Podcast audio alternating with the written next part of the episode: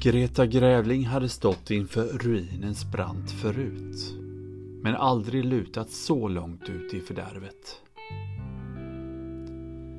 I en källarvåning på Zonskådaresplanaden, inte långt ifrån ruinstaden i huvudstaden Hindenburg, låg Gretas gryt i vad som en gång var hennes och Sunes vardagsrum.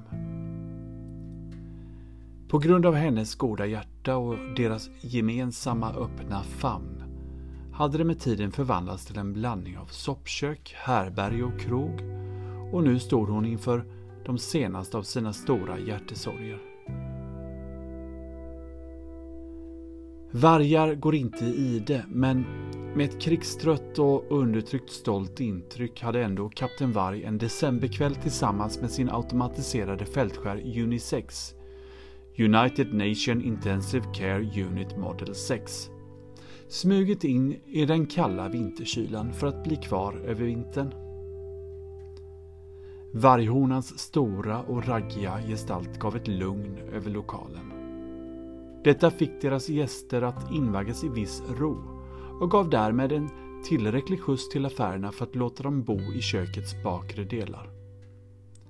Fältskären hade dessutom hjälpt Sune Sork, Gretas andra hälft, med hans ihärdiga reumatism liksom med flertalet av gästernas olika krämpor.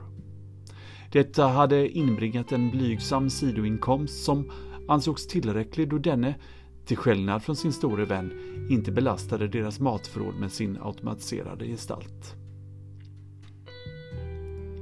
Belastningen till trots hade de båda hjärtat på rätt ställe. Det bevisade de inte minst när de tog in en stackars kvinnan med alldeles för stor rock från krogens bakgränd. Halt ihjälfrusen av februarikylan hade den av Greta tidigare kände fixarefrugan Dolora tacksamt tagit emot grytets berömda rovgryta, bara en hårsmån från frostdöden. Kapten och fältskären hade utan knussel bjudit in henne till sitt lilla utrymme, som trots sin spartanska och fuktiga källarvägg hade uppfattats bättre än kylan därute. Flera månader när hon hade öppnat den fukttunga trädörren, vilket hon enträget tvingade dem att hålla stängd över natten för att det värdefulla men trytande matförrådet där inte skulle förgås av värmen, så hade hon hittat de båda kvinnorna tätt ihopkrypta i vargofficerens yviga pälsvärme. Hjälpligt insvepta i den nyanländas stora rock medan den automatiserade fältskären stod vaktpost i glad honör. Medan Greta satte frukostgrytan på spisen brukade de inneboende turas om att värma upp sig genom att veva upp robotens ryggplacerade vevarm tills dess denne belåtet gav ifrån sig ett läte om full uppladdning.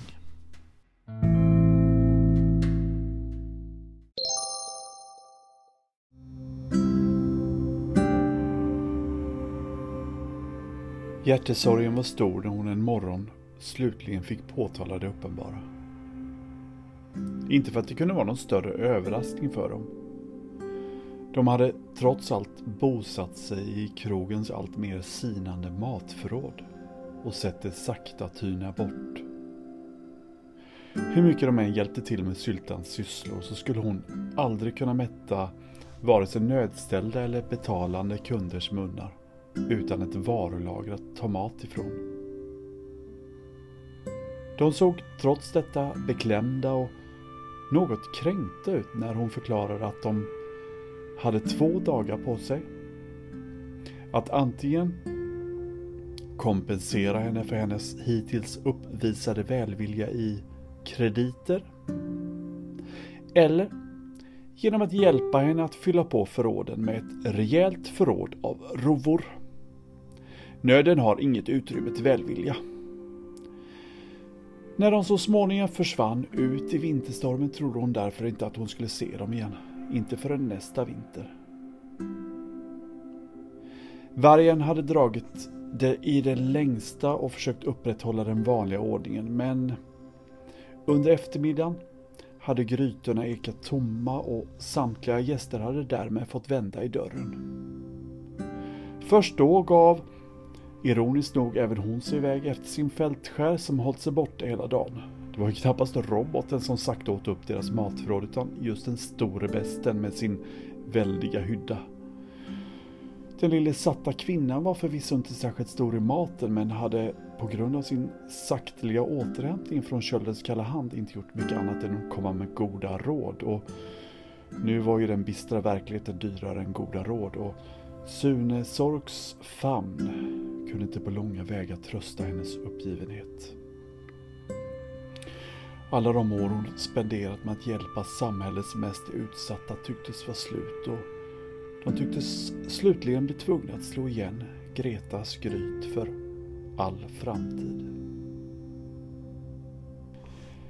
Glöden i den lilla kaminen hade nästan slutat falna när vintersnön drog in. De hade förvisso låst dörren men fältskäraren hade en förmåga att ta sig igenom låsta dörrar som ingen annan med verktygen den fällde ut ur sin automatarm. Varken hon eller Sune förmådde sig att resa sig och hindra dem när de tre återkommande gästerna Moloket drog sig ner i sin jordkällare. Nåväl, det kunde väl inte skada låta dem ha en sista vila i tryggheten. Vem vet vilken framtid de tre skulle stå inför när hon imorgon skulle bli tvungen att köra dem på porten. Denna gång för alltid. De reste sig aldrig den kvällen. Det kändes som att Sunes omfamning var som dödens kyss och de förmådde sig helt enkelt inte någon av dem. Det var först när han sent framåt morgonen reste för att uppsöka latrinen som hon tog de allra sista grynen för att göra en sista måltid.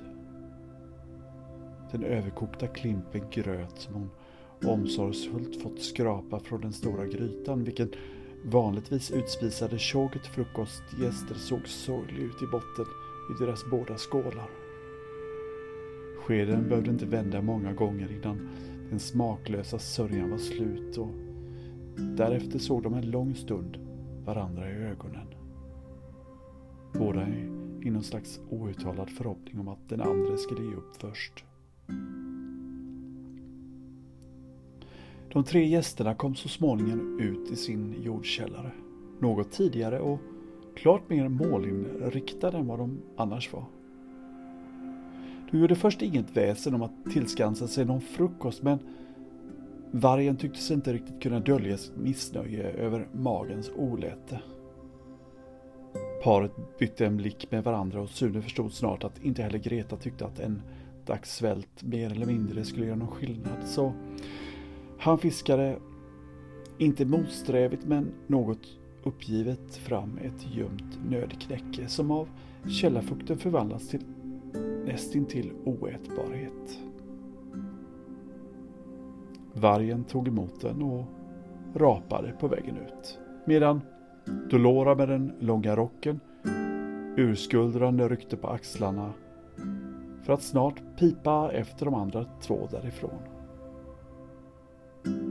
De hade inte hunnit säga så mycket där under den korta frukostritualen men Greta hade en känsla av att även gästerna förstod att det nu var fullkomligt slut på deras gästvänlighet.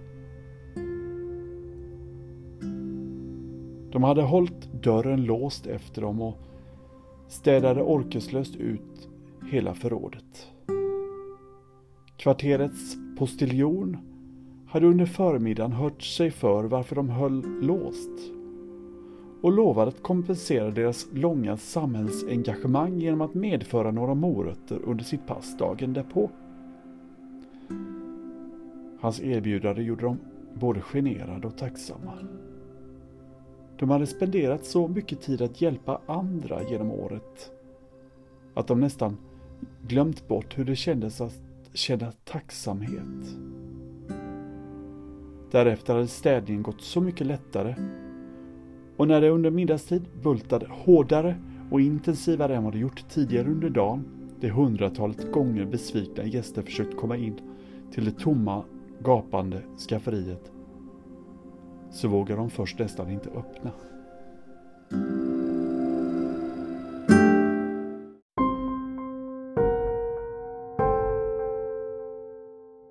Först när det blev uppenbart att det var deras stamgäster som desperat ropade på deras hjälp så vågade sig Greta fram till tittluckan i den bastanta dörren. De tre välbekanta ansiktena såg förvisso uppjagade ut men det var inget emot de stressigt svettiga katterna. Tobaksbröderna försökte desperat gömma sig bakom vargens väldiga krabbshydda i källaringångens alkov men såg inget annat än misstänkta ut och kunde lätt dra på sig allmänhetens uppmärksamhet.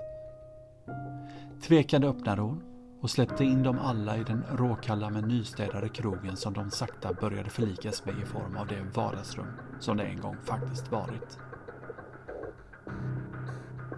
Bill, den ene kattbrodern, hade ett väldigt bandage på sitt ben under vilket det stack ut en liten avlång plastdekal dekorerat med en färgblekt muterad björn ihållandes en röd burk.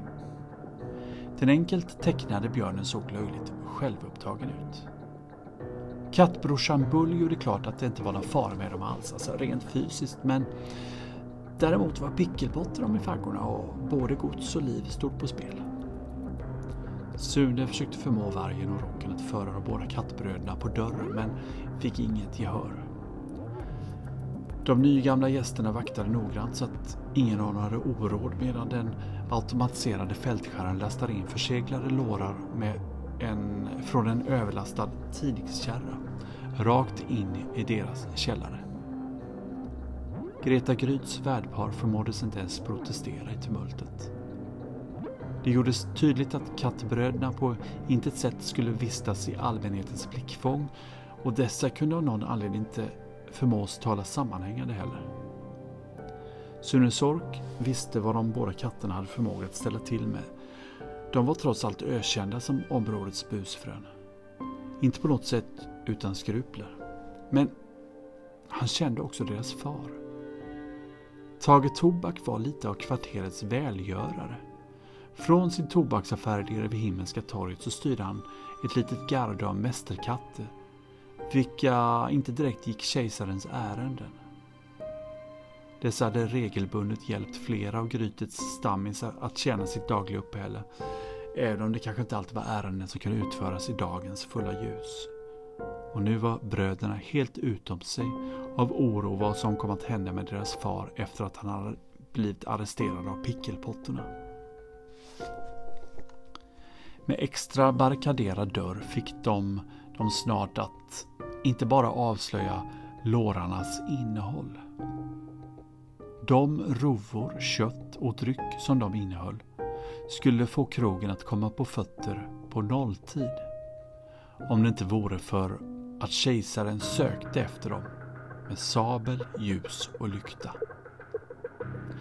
För återkommande gäster skulle det bli uppenbart att grytets trytande förråd på ett magiskt sätt blivit påfyllt och det skulle inte ta lång tid innan någon av de mer nödställda gästerna skulle nappa på den belöning som utlysts för upplysningar om det fräcka rån som utförts av en robust kvinna i lång rock, en ruffig robot med doktorsväska och en lurvig varg med glittrande medaljer.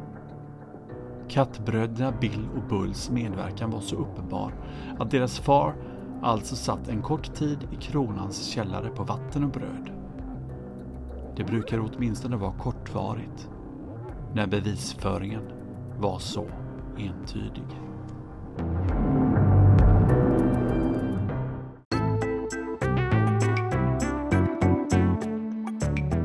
Enligt de uppgifter som pressen lät basunera ut hade det fräcka rånet föregåtts av en hel del rekognoserande.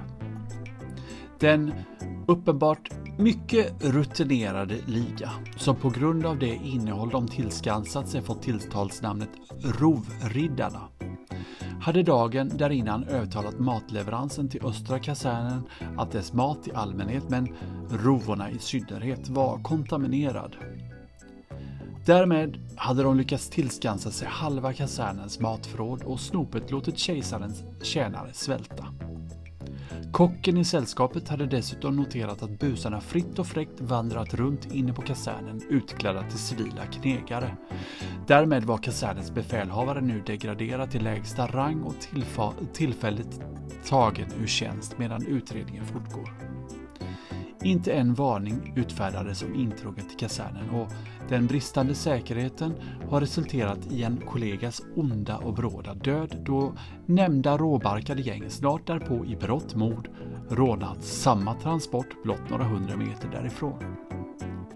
Faktum är att på frågan om varför kocken själv inte larmat efter ligans första svindel så blir denna enligt skjutjärnsjournalisten helt mållös. Ett lär dock vara sant. Enligt vittnen har mattransporten blivit stoppad av Mästerkatterna, ett lo lokalt gäng tidigare kända av kronan. Dessa ska med god hjälp av denna nya rovriddarliga lurat in sällskapet i ett kallblodigt bakhåll in i tobaksaffären. Då både dennes ägare och hans butik uppenbarligen burit spår av sergeantens dödssafter blev denne snart efter att brotten uppdagades tagen i förvar för utfrågning och snar dom. Avrättning är att vänta till kejsaren hållit sitt tal för folket efter lunch på lördag. Den som inkommer med uppgifter som leder till de fem rånarnas arrest har en saftig belöning om 50 krediter per bandit att vänta. Den som själv lyckas läm lämna in dem allihop kan inbringa 1000 krediter på ett bräde och en medalj från självaste kejsaren.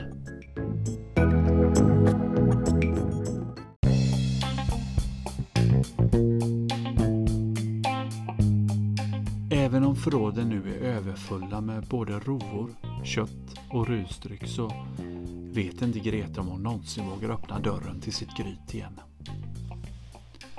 Sune är dock fylld med mer framtidstro och talar lågmält med både de gamla och de nya hyresgästerna.